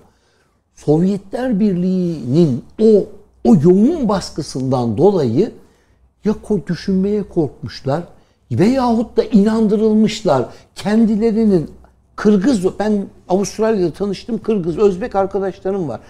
Onlara diyorum ya siz Türksünüz. Hep bana şüpheyle bakıyor. Acaba doğru mu söylüyor, gerçekten mi söylüyor? Ya Türkçe konuşmaya başlıyor. Kelimelerini yakalıyorum, kendisine söylüyorum. Yavaş yavaş kafasında bir şeyler düşünmeye başlıyor. Yıllar boyu o yani bir, bir 70 yıllık falan bizden çok uzaklaştırılmışlar. En yakınlaşan, en çabuk yakınlaşan, zaten yakınlaşmaya en fazla meyilli olan Azerbaycan'dı. O da bir de tabii yönetimin çok büyük etkisi var burada. Yani e, İlham Aliyev'in çok büyük önemi var hakikaten. O yüzden e, Türkiye ile Azerbaycan'ın bu birlikteliği diğerlerine Karabağ zaferiyle birlikte inanılmaz bir güç verdi. Ve dediler ki ah demek ki Rusya güçlü, Amerika güçlü ama Türkiye de güçlü ya. Ama Türkiye de güçlü ya. Ve bakın bu, bu kendi başına ne kadar büyük bir etki biliyor musunuz? Korkma Türkiye var. Çok büyük bir olay gerçekten. Gerçekten çok büyük bir olay. Yani o bu birim bir manevi boyutu. İki daha henüz Dediğim gibi insanlar çoğunluk onun farkına varamadılar. Yani bakın şöyle size yine harita üzerinden göstereyim. Aslında o kadar güzel ki şuradan otobanları yaptığımızı düşünelim. Şu, Evet. burası Nahçı, Zenzegur. evet. Zenzegur. Oradan bir koridor açılacak. Evet. Bu koridordan şimdi hem otoban hem de demir yolu geçecek. Ve o kadar ilginçtir ki Azerbaycan doğrudan limanlar vasıtasıyla karşıda e, Türkmenistan'a geçiyoruz. Bak ne kadar ilginç. Doğrudan Türkmenistan'a Hazar geçiyoruz. Denizi'nden direkt Türkmenistan'a geçeceğiz. Bir arada bir de aslında kulaklarını çınlatmadan geçmeyelim. Burası Azerbaycan. Şu alt tarafı şöyle bir kısım Tebriz'in de içerisinde bulunmuş olduğu tamam mı? Güney Azerbaycan. Şu anda oradan da bizi çok dinliyorlar. Ondan, En fazla Türk nüfusunun olduğu şehir. Evet. Azerbaycan'ın nüfusu 10 milyon ama 35 milyona aşkın Türk var sadece Güney Azerbaycan'da. Neydi hocam? Bunları da selam olsun hepsine. Bakü, Tebriz, Ankara. Tebriz'deydim çok yakın bir zamanda. O yüzden bir ay önce Tebriz'deydim. O, o, o güzelliği hissettim. O güzelliği yaşadım. O yüzden diyorum. O caddelerinde dolaştım. O e, yüzyıllar boyu başkentlik yapmış şekli gördüm yani. Konuşuruz Tahla- hocam. Evet onu da konuşuruz inşallah. Bir e, düşünün manevi boyutu dedik ya. Yarın öbür gün feribotlarla beraber karşıya geçiyoruz. İlle şuralardan buralara gitmek olarak düşünmeyin. Baştan ayağa sizin dilinizde sizin konuşabileceğiniz, azıcık çabayla her şeyini anlayabileceğiniz insanların arasında. Kültürünüz aynı. Yemekleriniz hemen hemen aynı. Çoğunluk ortak duyguları paylaşıyorsunuz. Onun bir tadına varabilse Türkler inşallah varacağız diyorum. Bu onun için atılmış çok büyük bir adımdı. Bazı diğer ülkeler bizim o duygu açısından biraz gerimizde geliyor olabilirler. Ama bu bir süreçtir. Bana bunu hususi sordukları için anlatıyorum bunu. Acaba diğer ülkelerde aynı şekilde hazır mı? Böyle bir zemin var mı? Bakın biz aynı aynı değerlere sahibiz. Aynı inanç sistemine sahip toplumlarız. Aynı kültürel yapıya sahibiz ve en önemlisi biz hepimiz ay yıldızın yolundayız. Peki hocam bu kan bağı, kültürel bağ, işte tarih birlikte hareket ederse bu devletler ne olur? Ee, aslında şöyle söyleyeyim. Belki 5 yıl içerisinde Yani arabayla çıktık, gezdik. O işin manevi tarafı. Ama ne olur? Bu birlikte hareketliliğin dünya siyasetinde nasıl bir karşılığı var? Şimdi bakın şu anda bile Cumhurbaşkanı bir konuşma yaptı hatırlıyor musunuz? Ne dedi? Bizim dedi bu birlikteliğimizden rahatsız olanlar var. Güneşin yeniden doğudan doğacağı günler yakındır dedi. Şu görmüş olduğunuz toprak İpek yolunun ana güzergahı. Bakın size ben şöyle söyleyeyim. İpek yolu gelir şöyle. Şu kısım dedim ya Çin. Şu kısım aşağıda Hindistan. Buradan böyle başlıyor. Şöyle geliyor. Bütün yollar buralardan geçer.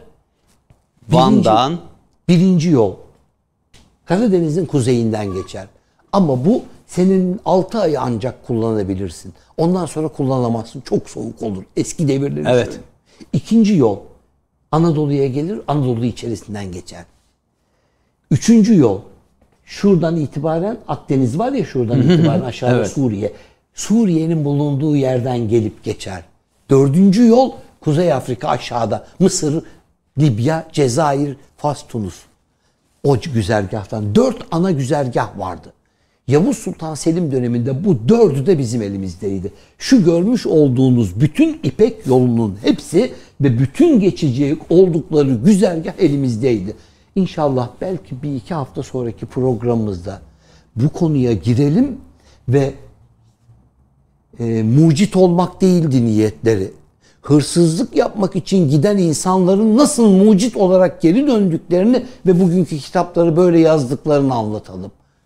Çünkü bu biz dört tane ticaret yolunu kapatınca bunun Avrupa'ya etkisinin ne olduğu manevi, siyasi her yönüyle anlatacağız. Peki bu devletlerden kim rahatsız oldu? Bu devletlerden şu anda herkes rahatsız. Ama bir yandan da bir kısmı mutlu. Bakın bu çok stratejik bir denge. Öyle Niye, niye mutlular hocam? Kim Ni- mutlu? Mesela bir tanesi söyleyeyim. Çin bir ölçüde bizim bir araya gelmemizi istemiyor. Üstelik de Doğu Türkistan problemi varken. Ama ama boğulmuş durumda. Okyanusları kaybetti. Karadan gitmek zorunda. Karayoluyla ticaret yapabilmenin tek şansı Türk ülkelerinden geçecek. Eski devirler geri geliyor ve bunların içerisinde kilit ülke yine Türkiye. Türkiye Marmara'yı, köprüyü falan yaptı ya. Çoğunluk insanın hani anlamadığı projelere karşı çıkanların kafalarının basmadığı olay bu. Bakü Tiflis Ceyhan projesiyle beraber petrolü Ceyhan'a kadar indirdik. Ama öte yandan gaz hatlarıyla yine aynı şekilde Bakü Tiflis'ten geçerek bütün Avrupa'ya aynı şekilde biz boru hatlarıyla beraber gazımızı, petrolümüzü dağıtmaya başladık. Bu çok klasik, stratejik bir önemi var. Demir yolları, hızlı tren ağlarını hepsini kendimize bağladık. Türkiye bunların hepsini yaptı. Hocam bu arada çayınızı da soğutmayın. Ya bunun şeyini toparlamamız lazım. Bunun ekin, Bunu... ekinini ektik, bunu toplamamız lazım. Ve biz bunun için çok büyük yatırım yaptık. Bu, bu lider gerçekten çok büyük yatırım yaptı bunun için. Hep bugünler içinde. Böyle bir çuval inciri berbat etmek isteyen insanlar var. Kavru, beyinleri yetişmediği için iki tane dolar kuruna satmaya çalışan insanlar var ülkeyi. Bu bakın bu zorlukların hiçbirisi böyle hesapsız kitapsız işler değil bunlar. Belki şu anda bazı şeylerden canınız çıkıyor, sıkılıyorsunuz ama bakın şundan emin olun. Ömür boyu ağlamaktan, vatansız kalmaktan, bütünüyle çeliksiz, çocuksuz kalmaktan iyidir. Anlamıyorlar, kavrayamıyor insanlar belki yaklaşmakta olanın ne olduğunu bilemiyorlar. Savunma sanayinin önemini kavrayamıyorlar. O yüzden diyorum. O yüzden bu bizim yaptığımız bu birlikteliğin içerisinde şu gördüğünüz ülkelerin hepsi bizim silah sistemlerimize muhtaç şu anda. Ve biz bu, bu işi iyi yapanlardanız. Dünyaya kanıtlandı bu. Üçüncü, üç, üç devletten biriyiz. Evet. Hocam biraz da soluklanmış oldunuz. İyi oldu. Çok evet. da iyi gidiyor. Çok da güzel geri dönüşler var bu arada. Çok sayıda izleyici var. Mesaj atıyorlar. Eyvallah. Şimdi bu cesaret, Türkiye'nin çıkışı, duruşu, siz dediniz ya diğer devletler henüz tereddüt aşamasında. Cumhurbaşkanı Erdoğan da dedi ya birileri tehdit olarak evet. görüyor. Bu bir e, nasıl diyeyim bir planlama dahilinde bütün bu süreç şimdi 20 yıldan beri işte Özal'ın 30 yıldan beri başlattığı Hı. hareket yeni ete kemiğe büründü. Bundan sonrası ne olur hocam? Bundan sonrası aslında var ya inanır mısın her şey yine Türkiye'ye bağlı. Şimdi bakın dereyi geçerken at değiştirilmez.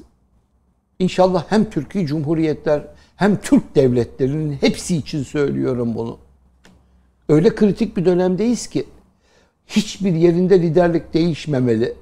Çünkü eğer bir yerde bir şey bozulacaksa liderlik değişmesiyle bozulur. Bu ülkelerden herhangi bir tanesinde bir darbe olur da lider değişirse bakın yaptığımız bütün iş bakın Sudan'da ne oldu biliyor musunuz? Sudan'da biz anlaşmayı yaptık. Evet. İhtilal peş peşe geldi. Önce Birleşik Arap Emirlikleri ve İsrail'in ihtilali geldi. Fakat bir türlü barınamadılar. Neden? Halk Türkiye'yi istiyor. Peşinden Rusya'nın ihtilali geldi. O da başaramadılar. Yine halk Türkiye'yi istiyor. Ama bizim bu enerji kaybına tahammülümüz yok. Sudan kendi kendine direniyor. Sudan bizimle olmak için direniyor. O konuya da girelim. Zenci Musa'yı da anlatmak evet, istiyorum. Zenci Musa. O oraya da girelim çünkü ben bunu 20 sene evvel insanlara anlattığımda gariplerine gidiyorlardı. Ama bu, bu, bu olaylara girelim. Bizimle beraber kalbi bir atan coğrafya bizimle beraber kalbi bir atan bir de Müslüman topluluklar var. Biz bugün hep Türkleri konuştuk. İsmini andınız. Onlar da Müslüman. Bir ara not geçeyim. TVNet televizyonu geçtiğimiz yıl sevgili İsmail Halis Sudanlı Musa diye bir belgesel hazırlattı. Evet. YouTube'dan bulup izleyebilirler. Keşke, Merak edenler. Keşke. Çok güzel olur. Bizimkine de hiç olmazsa hazırlık olmuş olur. Evet biz de hazırlık yani, bir altyapı hazırlamış oluruz hocam. Evet.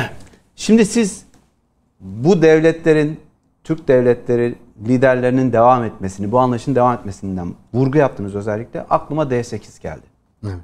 Rahmetlik başbakanlarımızdan Necmettin Erbakan'ın kurduğu D8 bir şekilde askeri darbelerle, siyasi tabii, darbelerle, tabii, tabii. ekonomik darbelerle dağıtıldı. Tabii. Benzer bir hikayeydi değil mi? Tabii tabii tabii. Aynısı. Hemen D8'den sonra bütün ülkelerde ayaklanmalar başladı. Bakın, ne yapacaklardı? Evet. Ortak para birimi konuşuluyordu. Ortak ekonomi konuşuluyordu. Otomotiv üreteceklerdi. Evet. evet. Ki şu anki altyapımız var ya o zamana göre belki 100 kat üstün. Şu anda çok güçlüyüz. Yani Hocam. özellikle Türkiye inanılmaz bir teknolojik seviyede patlama noktasında ama öyle bir zamandayız ki bunu bildikleri için onlar da ton atımlık kurşunları ile beraber saldırıyorlar. Pazar direkt 80 milyondan 150-200 milyona çıkıyor değil mi? Türkiye'nin daha pazar. da, daha da hemen fazlası gelecek. Biz bu hareketi yaptığımız zaman bakın hiç araya koymadık ama komik şeyler de oluyor bir yandan. Doğ- Doğruluğunu, yanlışlığını insanlar düşünsünler ama Macaristan'ın ana muhalefet partisi e, kurt başlarıyla geziyor. Gözlemci oldular. Teşkilatın gözlemcisi onlar. Evet ve çok ilginç bir şey söylüyor. Geçen gün bir açıklama vardı. Ee, bin sene, bin bininci yılda diyor Türkiye'nin kralına diye bir hediye gönderiyorlar Almanya'dan o zamanki Macaristan'ın kralına. Ama gönderdikleri Türkiye'nin kralına diye mektubu gösteriyordu. O, ülkenin Evet, ana- ana, muhalefet ana lideri. muhalefet Çok lideri. ilginç bir şey bu. Yani bizim sesimiz belki başka yerlerde de çıkıyor aynı şekilde. Ve ben bunun içerisine hiç unutmadan Kerkük'ü, Musul'u, o insanlar da bizi dinliyorlar. Tabii. Onlar da var. Onlar da bizim hiç kim bizden bahsetmiyor. Yok, yok, hiç unutmadık. Biz hepsini biliyoruz. Hepsinin zamanı var. Bu devlet devlet hafızasına geri döndü. O yüzden insanlar keşke diyorum bütünüyle olayı anlasalar. O yüzden liderlik dedim çok önemli. Çünkü öyle bir imza atıldı ki bu imzanın arkasında duracak olan liderlerin hepsi şu anda bizim başkanımızın söylediği bazıları rahatsız dedi ya işte o rahatsız olanların hedefinde. O yüzden aramızdaki bağlandırmayı, bağ- bağı güçlendirmeliyiz, daha fazla güçlendirmeliyiz. Ben tahminlerimi söylüyorum. Akıllı bir çalışmayla 4 veya 5 yıl içerisinde Hah, onu soracağım. hepsi biter. Şu ülkelerle bütün ilk önce yol ağını kuracağız. Türkiye bu işin çoğunluk kısmını halletti. Türkiye kendisiyle alakalı inanılmaz güzel bir teknolojimiz var. Bütün Azerbaycan'da şu anda her şeyleri yapan da biziz. Avrupa'da, Makedonya'da yapan da biziz. Afrika'da yapan da, Rusya'da yapan da bizim müteahhitlerimiz. Biz aynı şekilde bunların Balkanlarda hepsini- yapıyoruz. Evet. Balkanların bütün bu ülkelerin hepsinde de yapıyoruz. Ama şu anda organize bir biçimde o dediğim yol kan damarıdır. Kan damarlarını her yere yaymamız lazım. Bununla beraber mal ticareti ve insanların birbirine tanıması, yakınlaşması bunu görmemiz lazım. Hocam e, bir örnek geldi aklıma. Hani Türkiye kendi otomotivini yapıyor. Otomobilini yapıyor. Otomotiv sektöründe bir ciddi bir yatırım. 100 yıllık büyük hayal. TOK. Soruluyor sadece kime satacak, kim alacak? İşte pazar değil mi? Size ben bir şey söyleyeyim mi? Biz yetiştiremeyeceğiz bile. Türkiye e, o hani o dalgaya alan insanlar grubu vardı. Bıraktık onu.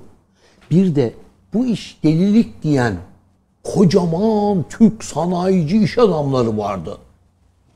Yerli otomobile delilik diyordu. Adamın gurur duyacağı şeye, benim gurur duyacağım şeye adam benimle o kadar yabancı ki. Bak birbirimize o kadar uzağız ki adamla.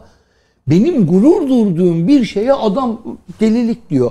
Türkiye elektrikli otomobili hibrit değil bakın hibrite geçmedi. Hala daha çok zorladılar bizi hibrit yapalım diye. Halbuki hibrit değil. Biz direkt oto, elektrikli otomobili yaptık. Çok teşekkür ederim. Ee, direkt elektrikli otomobil ve bütün piyasayı alacağız. Görecekler bunu yakında. Teknolojimizle alacağız. Azıcık daha dirensinler. Türkiye'de o bahsettikleri otomobil piyasasının nasıl yerlerde süründüğünü görecekler. Bütün olayın sebebi yerli olarak üretim yapmamamızdır. Yabancıların Türkiye'de istediğin kadar yabancı patentli fabrika kur. O adamların insafındasın. O yüzden fiyatlar yükseliyor. 3-4 sene sonra piyasada Türk yerli otomobillerinin bulunmasıyla beraber piyasa inanılmaz derecede ucuzlayacak. İnsanlar bunlar için azıcık daha anlamaları gerekiyor. Şu insanın kafasında neler düşünüp geleceğe yönelik nasıl plan yaptıklarını anlayabilmeleri gerekiyor. Ama onun için bu projelerin her birisi, o proje yalnız bizim için değil. Bak dediniz ya, bütün pazar hazır. Bizim kadar nüfusu olan bir başka devletler ve bizden bunu almaya hazır daha nice devletler var. Şimdi hatırları kalmasın sakın. Müslüman ülkeleri de onlarla ilgili bir program da hazırlayacağız. Ama bir, bir, bir, bir, bir hatırlatma yapacağım. D8 dedik ya. Evet. O D8'in kritik iki ülkesi vardı. Endonezya ve Malezya. Evet. Güneydoğu Asya'da bu teşkilata bir şekilde dahil olur mu hocam? Bunlar geçtikten sonra mecbur aslında çok büyüyecek onu söyleyeyim. Daha Pakistan'da var işin içerisinde. Pakistan. Bakın ille Türk Devletleri Teşkilatı biz bunu yaptığımızda bu Türk olarak yarın öbür gün diğer ülkelerde bizimle beraber olmak istediklerinde biz onlara hayır demeyiz. Biz inanılmaz bir milletiz. Biz tarihte değişik, kendi kodlarını, vicdan medeniyetinin kodlarını uygulayan bir ülkeyiz. Biz onlardan farklıyız. Biz vahşet medeniyetinin temsilcisi değil, vicdan medeniyetinin temsilcisiyiz. Yüzlerce, binlerce örneğiyle gösteririm bunları. İnşallah yakında girdiğimizde çok güzel anılara gireceğim. Ee, Napolyon Bonaparte'ın söylediklerinden tutun da Lady Montague'nun anılarına girene kadar gireceğiz, onları da anlatacağız inşallah. Hocam şimdi izleyicilerimizden gelen soruları bana arkadaşlar biraz ilettiler. Onları da size söz verdiğim gibi sizin sorularınızdan bazılarını, bazıları ortak sorular, farklı kişiler sormuşlar aynı soruyu. Derledik. Müsaadenizle ilk soruya geçmiş olacağım. Evet. 75 dakikadır yayındayız Öyle hocam. mi? İyi gidiyoruz. İzlenmeler de çok iyi. Rahmetlik Cumhurbaşkanı Turgut Özal'ı andık. E, Türk Devletleri Teşkilatı'nı konuşurken zaten onu anmamak, yad etmemek, hayırla Evet. bahsetmemek olmazdı. Bu Özal'ın vefatı hep konuşuldu. Hep tartışıldı. İşte son ziyareti bir, vefatından bir gün önce e, Türk devletlerini dolaşıp gelmişti. İkili görüşmeler yapmıştı. Hastalandı, vefat etti. O zehirlendi, zehirlenmedi tartışmaları bunu soruyor izleyicilerimiz. Ne düşünüyor hocamız diye. Şimdi ben gerek onu gerek Sayın Muhsin Yazıcıoğlu Allah rahmet eylesin. Bunların ikisi de ben suikast olduğunu düşünüyorum. Aselsan'daki mühendisleri öldürenlerle aynı olduklarına inanıyorum. Onların aynı emperyal örgütlerin hizmetinde olduklarına inanıyorum.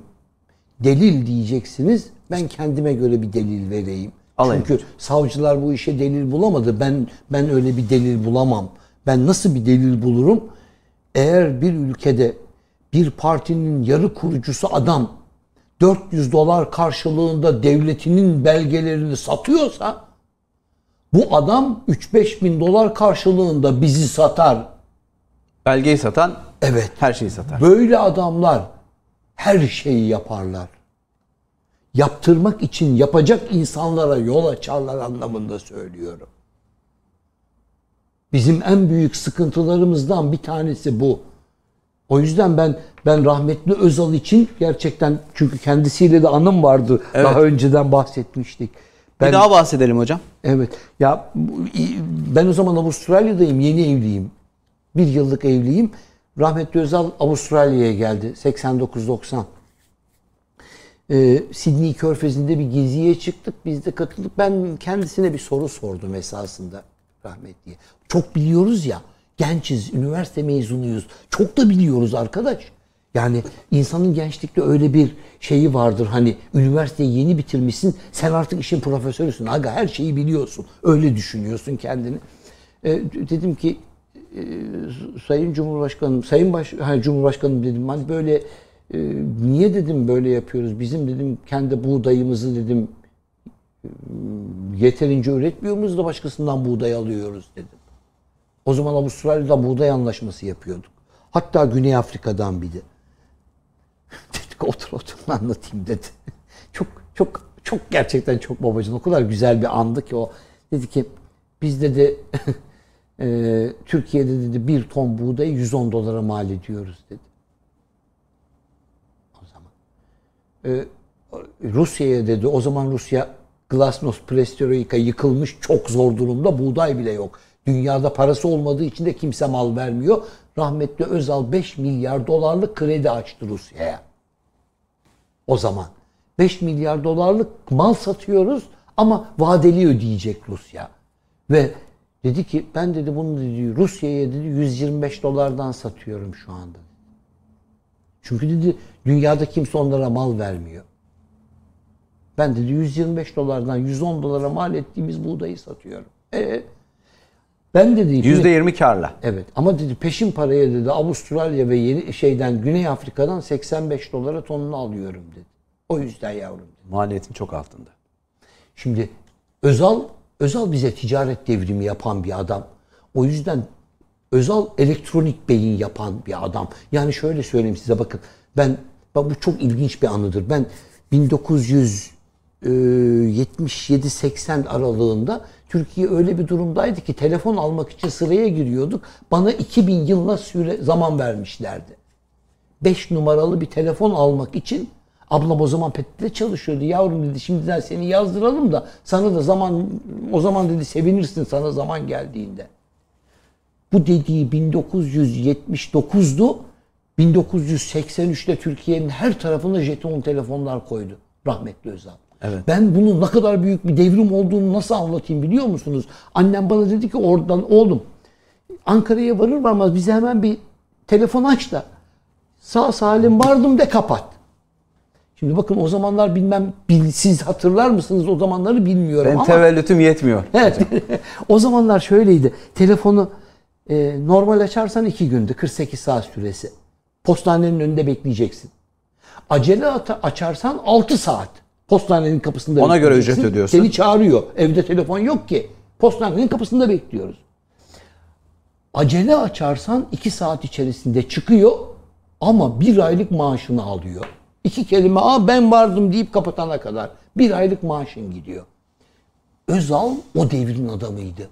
O yüzden Özal Türkiye'de çok şeyleri değiştirdi. O yüzden de dayanamadılar. Erkendi. Yani yanında, yöresinde, sağında, solundakilerin hepsi hepsi işte şimdiki başaramadıklarını o zaman başardılar size öyle söyleyeyim. Bakın Cumhurbaşkanımızın yanındakiler de aynıydı. Yanında yöresinde. Şimdi ayrılıp her tarafta konuşanlar da aynı. Aynı yani si- zaman değişmiyor. Bakın tarih çok inanılmaz bir şey tarih. Valla tarih okumak çok güzel bir şey. O kadar seviyorum ki bunu. Çünkü tarihin kodları o dedim ya hafıza programımızın adı. Yani o, o kodlar size hepsini gösteriyor. O yüzden rahmetli Özal'ı da böylece analım. Sayın Musi Yazıcıoğlu da aynı şekilde. Allah rahmet eylesin. Allah rahmet eylesin. Hocam, Türk Devletleri Teşkilatı'nın aslında bir üyesi eksik. Kıbrıs Türk Cumhuriyeti. evet. Ee, İstanbul'daki bir enformasyon toplantısına Kuzey Kıbrıs Türk Cumhuriyeti Cumhurbaşkanı Sayın Ersin Tatar üst düzey, en üst düzey devlet adamı olarak davet edildi. Bu bir göstergeydi. Son teşkilat ilanında da Sayın Cumhurbaşkanı Kuzey Kıbrıs Türk Cumhuriyeti'nin teşkilata dahil edilmesi gerektiğini söyledi. Bunun için resmen tanınması gerekiyor. Bu tanınmanın da Türk devletleri tarafından yapılması gerekiyor. Bundan önce Azerbaycan Karabağ meselesinden dolayı böyle bir hamle yapamıyordu. Şimdi Karabağ sorunu ortadan kalktı. Ben bir yazımda da buna değinmiştim. Yani Azerbaycan Kıbrıs Türk Cumhuriyeti'ni tanıdığı anda yeni bir başlangıç olacak gibi herhalde değil mi? Ee, şöyle diyelim aslında ben acaba Türkiye direkt olarak tanımasını istediğimi bilmiyorum ama onu diyorum çünkü onun belki çok kritik bir şey o. Şöyle söyleyeyim. Hem Avrupa Birliği hem Amerika Birleşik Devletleri hem de gerekirse Rusya'nın falan yaptırım şeyi var bu konuyla alakalı. Garantör Ee, ülkeler evet. meselesi var orada. Şimdi e, bizim Türkiye devlet başkanımız zaten artık açıkça bayrağı çekti. Dedi ben dedi hani hani bu faiz oyununu bozacağım dedi ya. Bakın bu konuya girelim olur mu? Tamam gireceğiz Bunu- hocam. buna girelim bu çok önemli çünkü bu 1854'te başlayan bugüne kadar hiç fasılasız hiç borçtan kurtulmadık. İlk defa kurtulma şansımız var. Bugün bugün bu işin arkasında durmayanlar bir daha hiç durmasınlar. Üçüncü programın konusu bu zaten hocam. Evet. Kıbrıs dahil edilir mi? Kıbrıs işte o yüzden diyorum acaba bu denge zamanı geldiyse ve hepsi bunu karşılayabilecek güce eriştiyse evet cevabı. Tamam. Şimdi hocam sorulara devam ediyorum. Okurlardan gelen sorulara devam ediyorum. Türk Devletleri Teşkilatı'nın bir ortak para birimi. Evet. Bu gündeme gelebilir mi? Onun zaten ben eminim hazırlıklarının yapıldığına çünkü mümkün değil başka türlüsü. Bu çok önemli bir proje. Ee, bu hem bizdeki paranın değer düşümünü engelleyebilir, geciktirebilir. Ancak şunu da hiç unutmayalım. Hepsiyle bir araya geldiğimizde bile bizim ortalama gelirimiz 1.3 trilyon doları bulacak. O bile hala para değil. Öyle söyleyeyim size. Bakın ben size olayın büyüklüğünü aslında bütün insanlarımıza şöyle söyleyeyim. 2012 yılında Türkiye zaten inanılmaz bir güçteydi. Yaklaşık 900 milyar dolara ulaşmıştı. Aynı hızla gitseydik bugün tamam mı? Eğer bu operasyonlar çekilmemiş olsaydı 2,5 trilyon dolarlık bir devlettik. Kişi başı milli gelirimiz belki belki 25-30'ları doğru tırmanıyordu. Emin olun buna. Bakın o kadar güzel bir gelişme gösterdi. Yapılan ne biliyor musunuz? Hiçbir ilmi prensibe uymayan, okullarda öğretilen hiçbir ekonomik teoriye uymayan, ahlaki olarak hiç hiç hiç tutuncak dalı olmayan bir pis operasyonla oturdukları yerden düğmeyle paranın değerini düşürüyorlar. Bu son olay var ya o kadar bariz ki sadece bize yapıldı. Rusya'ya falan yapılmadı. Çin'e bilmem nereye yapılmadı. Öbür ülkelere. Sadece bize yapıldı. Yani düğmeye sadece bizim için bastılar. Öbürleri için değil. Ve adamlar çok kolay avlıyorlar. Çünkü içimizde sen neden faizi azaltıyorsun diyen bir sanayi iş adamları var. Siz ne diyorsunuz ya bakın Türkiye parasının yüzde altmışını elinde bulunduran insanlar faizciler. Paradan para kazanıyorlar. Paradan para kazanacaklar adamlar. Ya bak ben bunu adın sanayici koymuş şunu değiştirin tefeci deyin ne olur. Ne olur değiştirin adını. Çünkü bu, bu, bu ahlaklı bir gidiş değil. Bari kelimenin adından başından Türk'ü kaldırın. Krediyi çekip dolara yatırıyorlar şu an. Evet. Evet. Evet bu çok acı bir şey. Düşük ya. faizli kredi çekip dolara yatırıyorlar. Ya dünyadan düşük faizli para alıp kendi ülkelerini soymaya çalışıyorlar. Ve buna izin vermeyen adamı kötü ilan ediyorlar. Ya bakın yanlışlık yanlışlık üstüne ama bakın bunları anlaması gereken esasında halkımız. Bunu anlaması lazım. Çünkü bu iş belki kısa dönem ben ne dedim? 1854 yılından beri gelen bir süreci değiştirmek istiyoruz. Başardık başardık son birkaç yılımız. Başaramadık bu böyle bu devam edecek. Allah aşkına şu memlekete bir iyilik yapın. Herkes için diyorum. Sıradan caddede de gezen insan için de söylüyorum bunu. Bu memlekete bir iyilik yapın. Faize savaş açana destek verin. Akıl sahibi hiç kimse faizi desteklemez hem ahlaki olarak desteklemez, hem imani olarak desteklemez, hem bu milleti seviyorsa, zerre kadar milliyetçiliği varsa desteklemez, hem de solculuk varsa, sosyal demokratlık varsa, kendi ülkesinin sömürülmesini istemiyorsa, anti-emperyalistse hangi birini söyleyeyim? Bunların hepsi için yapın. Yapın ya, hayatınızda bir kere dürüst olun. Faize savaş açılan bir yer doğru bir yerdir. Yapan doğru adamdır. Bu zamana kadar niye yapılmadığını sorun. Çevredeki kaçan adamları sorun. O kaçan adamların neden şikayet ettiğini anlayalım. Bizim bunları bilmemiz gerekiyor. Gözümüzün önünde oluyor tarih. Ben bundan haberim yok. Ben sokakta caddede gezeceğim. Gelen mesajları okuyacağım. Telefonları dinleyeceğim. Hayatımı yaşayacağım. Ya bakın çok garip. Çocuğun bir tanesi bir 16 yaşında bir çocuk bana bir mesaj atmış. Diyor ki hocam çok güzel şeyler anlatıyorsunuz ama diyor ben dünyaya bir kere geldim diyor.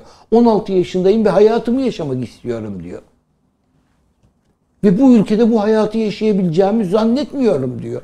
Bak düşünebiliyor musun? Ne kadar üzüntü verici biliyor musun? Bir çocuk hiç böyle bir şey yazabilir mi ya? Bu nasıl bir acı bir şey? Bu nasıl bir acı tablo? Hayatında daha hayata başlamadan 10-0 yenilgiyi kabul etmiş. Direnmeyeceğim diyor.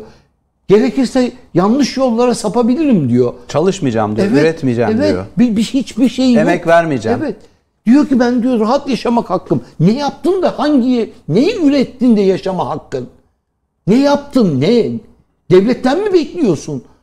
Bu nasıl bir anlayıştır ya? Ya bakın Avustralya'da benim çocuğum bizim orada benim değil herkesin çocuğu aynıdır. Çocuk 14-15 yaşında kendisi iş bulur gider oralarda buralarda çalışmaya başlarlar ya ilk önce. Genelde McDonald's'lar hep bu çocukları çalıştırırlar 15 yaşındaki çocukları. Ve bunların hiç kimse bundan gücenmez. Bizimkiler Lord Bey gibi arkadaş hiç çalışmayacak ya. Bir de ki o kadar rahat söylüyor ki bunu. Sokakta geziyor ya elini kolunu sallayarak geziyor ve şikayet ediyor. Herkese her şeyi devletin yapmasını bekliyor. Bu kadar beleşçilik olur mu? Bu kötü bir ahlak ama. Bu ahlakın düzelmesi lazım. İnsanların saygıyı öğrenmesi lazım ya. Kendi devletine de saygıdır bu. Hayatında hiçbir şey üretmeden, hiçbir vergi ödemeden ben karşılık alayım diye beklemek. Bunlara da gireriz olur mu? Tamam hocam zaten girmiş olduk. Üçüncü bölümde, üçüncü programda devam edeceğiz. Ortak parayı sorduk ya. Evet. Ortak lehçe, ortak dil değil. Biliyorsunuz lehçeler. Ben Bakü'ye gittiğimde öz Türkçeyi orada gördüm. Evet. Bu da mümkün mü hocam? Böyle bir çalıştay, bir plan yapılması. Aslında var ya şu o halkın kendi içerisinde halledilir biliyor musunuz? Değil mi? Evet çok kolay. Bakın size şöyle söyleyeyim mesela Özbeklerle Kırgızlarla falan bir müddet konuştuktan sonra mesela çiğ diyeceksin çağ diyor. Anlıyorsun bir müddet sonra. Yani öyle bir şey yol diyeceksin örnek veriyorum zol diyor. Ama bir müddet sonra sen hangi harfin yerine hangisini kullandıklarını anlıyorsun. Yarı senden yarı ondan. Ama şunu da söyleyeyim çoğunluk Türkiye Türkçesi çok baskın. Herkes öğrenmek istiyor. Evet. Çok öğrenmek istiyorlar. Ve aslında dediğim gibi yapmaları da kendilerinin de karını olabilir. Çünkü Türkiye piyasası kendi başına çok büyük bir piyasa. Hocam bu hafta programı bir buçuk saate şey yaptık. Evet. Ee, tamamlıyoruz. Programın başında ağzınıza sağlık. Eyvallah. Üçüncü, böl üçüncü programa da e, aslında kapı açtık. Evet. Paranın sahiplerini konuşacağız. Evet. Üçüncü Paranın programda. sahipleri. Ee, program başında bir sürprizimiz olacağını söylemiştim. Evet. Şimdi e, o sürprizle ilgili e, arkadaşlardan bir yardım isteyeyim. Evet. Biliyorsunuz gönül coğrafyasından bahsettik. Evet. Türk devletlerinden Evet. bahsettik. Türk devletleri gönül coğrafyası deyince edebiyat, şiir, roman, hikaye Kırgız edebiyatının dünyaca Evet. ünlü ismi büyük usta Cengiz Aytmatov. Evet. Onun eserleri var. Siz de iyi bir okurusunuz. Cengiz Aytmatov'u biliyoruz. Ben de birçok kitabını okudum. Evet. Cengiz Aytmatov'un öykülerinde, romanlarında millet olma var, toprağa bağlılık var, aidiyet var, Bu milletin kültürü var. kültür var, her şey var. Biz de istedik ki Ketebe yayınlarından çıkan, Türkiye'de Ketebe yayınları basıyor Cengiz Aytmatov'un kitaplarını.